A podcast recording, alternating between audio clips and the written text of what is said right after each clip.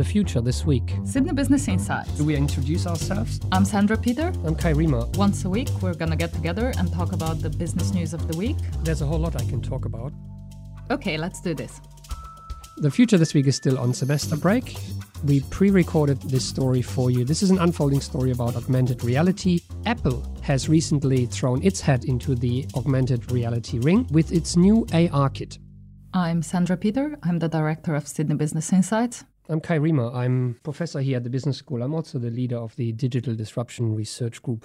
So, what happened in the future this week? Today, we're looking at augmented reality. This is following Google's biggest event of the year, where they have started talking about immersive computing to try to bring together all their initiatives around AR, VR, and MR. So, Apple is joining Google, it's also joining Facebook, and it's joining Microsoft. So, four of the frightful five are actively pursuing virtual reality, augmented reality, and trying to make sense of what this all means. So, they're throwing a lot of money and tech at a problem which hasn't really been defined. So, this is one of those technologies that are exciting but still looking for a problem. So, it's not just the technology we haven't decided on, we also haven't decided on the terminology. So, what are we going to call this? So, Google wants to call this immersive computing and is using immersive computing to describe the continuum between what we experience in the day to day world, virtual reality, augmented reality, and pretty much everything in between. On the other hand, Tim Leland from Qualcomm uh, has decided to call this extended reality as the umbrella term for VR, AR, and mixed reality. So, virtual reality, augmented reality, mixed reality, extended reality, immersive computing. So, there's all kinds of different names looking for applications. So, what do these mean? So, what is virtual reality? Virtual reality is an immersive experience where sound, image, and experience are recreated for you you're wearing a pair of glasses and you're stepping into an, a fully artificial world. Um, Second Life was an early technology that you would interact with on your computer screen. So imagine wearing those goggles, those VR goggles, and interacting with um, artificial objects that are in an artificial world. Now, if we go one step more real, so to speak, and we end up away, in the matrix, and take away the virtual environment, we're still interacting with artificial or virtual objects, but they are now projected into and located in your physical surroundings. So, this is what we call mixed reality or augmented reality. And there's two kinds really. One is an information overlay, which is attached to real physical objects. So, this can be used in museums to display additional information for the artworks on display without actually having them to attach physically to the walls.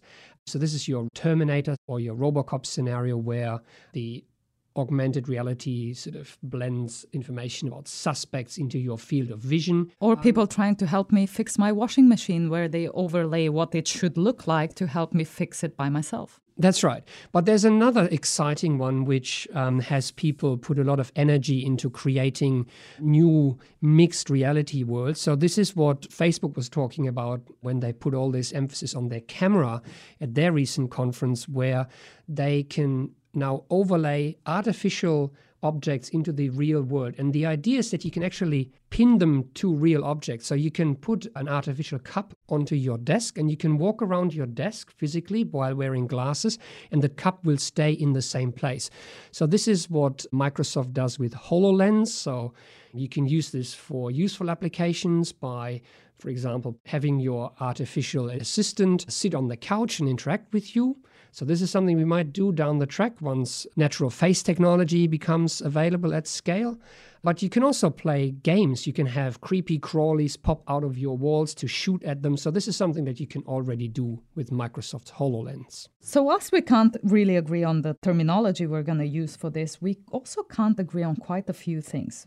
All of these technologies at its very early inceptions, there are a lot of hardware problems, and people can't agree on which ones are the biggest ones or what to solve first. Is this a question about power consumption? Is this about how do you do eye tracking? What kinds of eye tracking do you need to do, or hand tracking, or any of these things? What does the field of view look like with the various technologies? So there's a lot of experimentation going on, right? There's a lot of releases that feel like prototypes that companies release to the masses to see what people do with it. So this is really the wild west of trying to define a new category and trying to define what to do with that category. So, whilst we need to agree on what the fundamentals are, we also need to agree on what are the problems that we're trying to solve with this technology. For quite a few of these things, we're trying to make more interesting games or trying to improve some of the ways in which we assist people to do repairs or to survey terrains and so on. So we're trying to repurpose a lot of the things that we did in the PC or the laptop era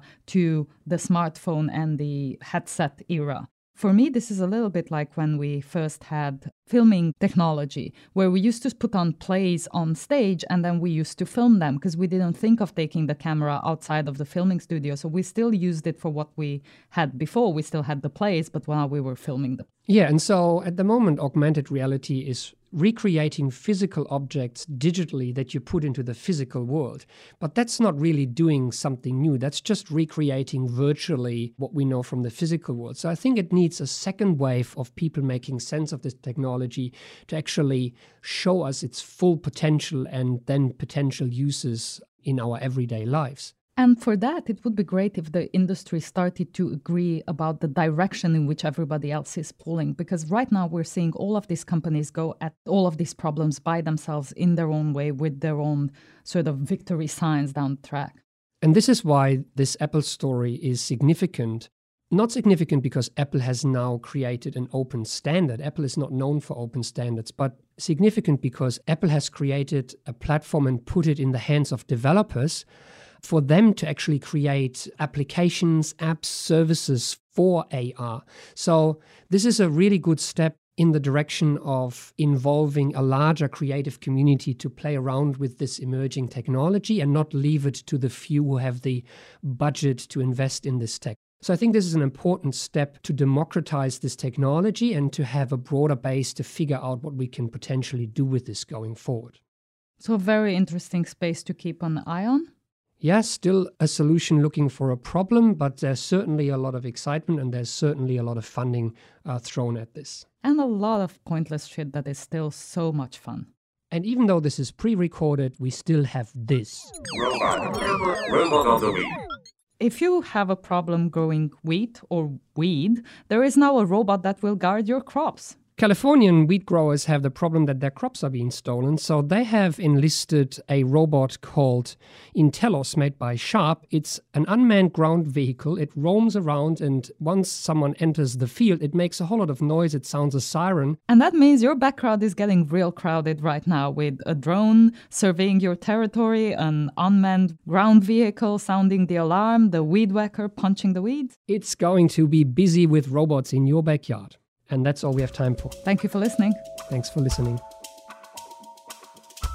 This was The Future This Week, brought to you by Sydney Business Insights and the Digital Disruption Research Group.